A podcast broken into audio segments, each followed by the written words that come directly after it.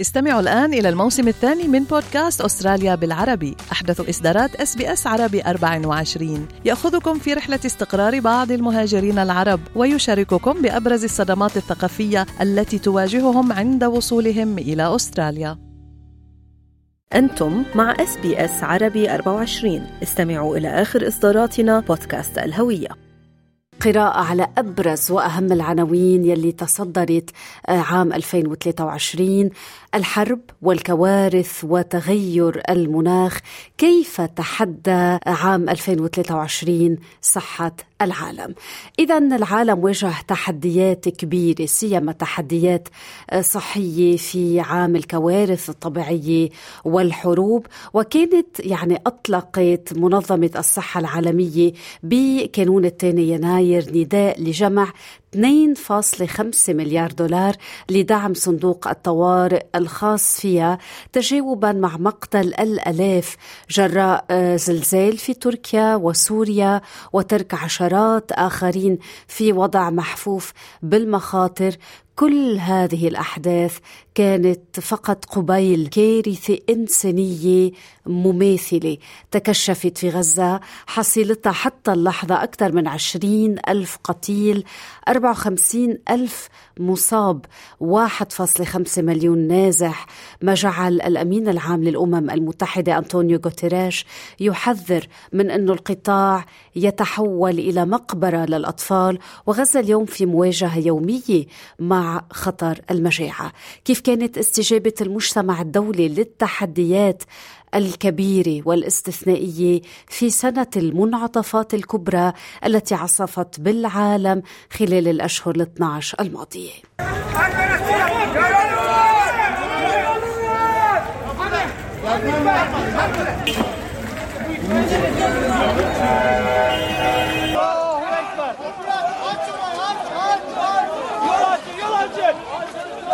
إذا كان هناك مخاوف من تفشي الأمراض.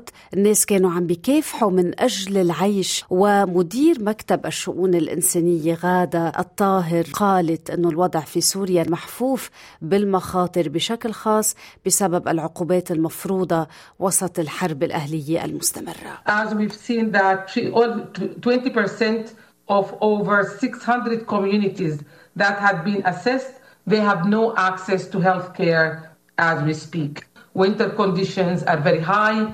Uh, cholera, over 40, uh, 47,000 cases are already there, and access to quality drinkable water is not the case. إذا بحسب غادة الطاهر مضوي 20% من بين أكثر من 600 مجتمع. تم تقييمه لا يحصلون على رعاية صحية بالوقت يلي نتحدث عن ظروف الشتاء. الكوليرا أكثر من 47 ألف حالة حالة كوليرا فعالة ولا يمكن الوصول إلى مياه الشرب الجيدة الأمر مرهق صحيا بحسب ما قالت في وقت لاحق من العام تحديدا سبعة تشرين الأول بدأ كابوس مماثل يتكشف في غزة. سعت إسرائيل إلى القضاء على حركة حماس في أعقاب الغارة القاتلة يلي شنتها الحركة المسلحة بسبعة تشرين الأول أكتوبر. المستشفيات في غزة تحديدا مستشفى الشفاء. كانت هدف للجيش الإسرائيلي الذي زعم أنه حماس كانت عم تخفي أسلحة ورهائن في الداخل وهذا ما نفته حماس. وأفادت منظمات الإغاثة أنه أنظمة المستشفيات أو القطاع الصحي كانت على وشك الانهيار الانهيار حيث لجأ إلي آلاف النازحين كما أدى نقص الوقود والغذاء إلى الضغط على الخدمات الطبية إلى أقصى حد. وقال الجراح البريطاني الفلسطيني دكتور غسان أبو ستة يلي أمضى أسابيع في العمل مع منظمة أطباء بلا حدود في غزة أنه النساء والأطفال شعروا بالعبء الأكبر من التأثير. During the, my time at Shifa Hospital, it became apparent that 40 to 45 percent of all the wounded were going to be children. Uh, the primary target of the bombing was people's residential homes, and that we were getting multi generational patients from the same families in each air raid.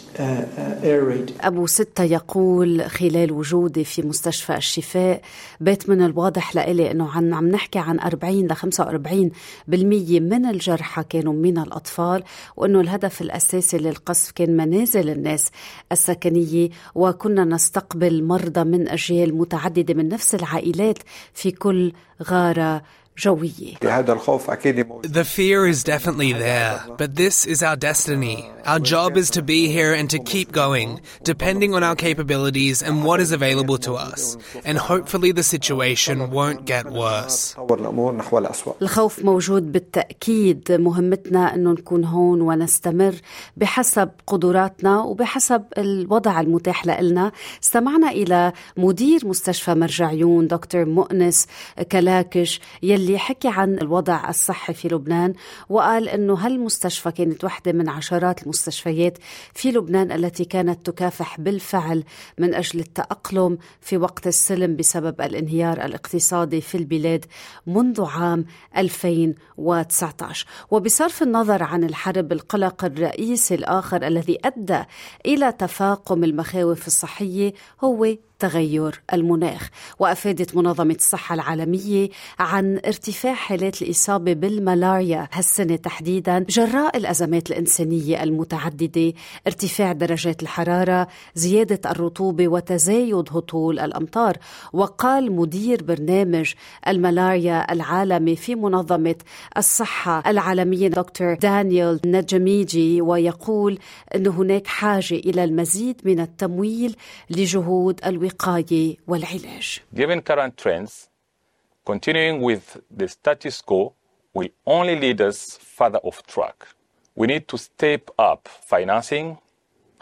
In 2022 alone, there was a global malaria funding gap of 3.7 billion US dollars. وكرر خبراء الصحة مخاوفهم لقادة العالم في مؤتمر الأطراف. It affects uh, you with air pollution, of course. That's what people mind think of uh, right away. So your lungs, but also your cardiovascular system. So that's your vessels, your heart.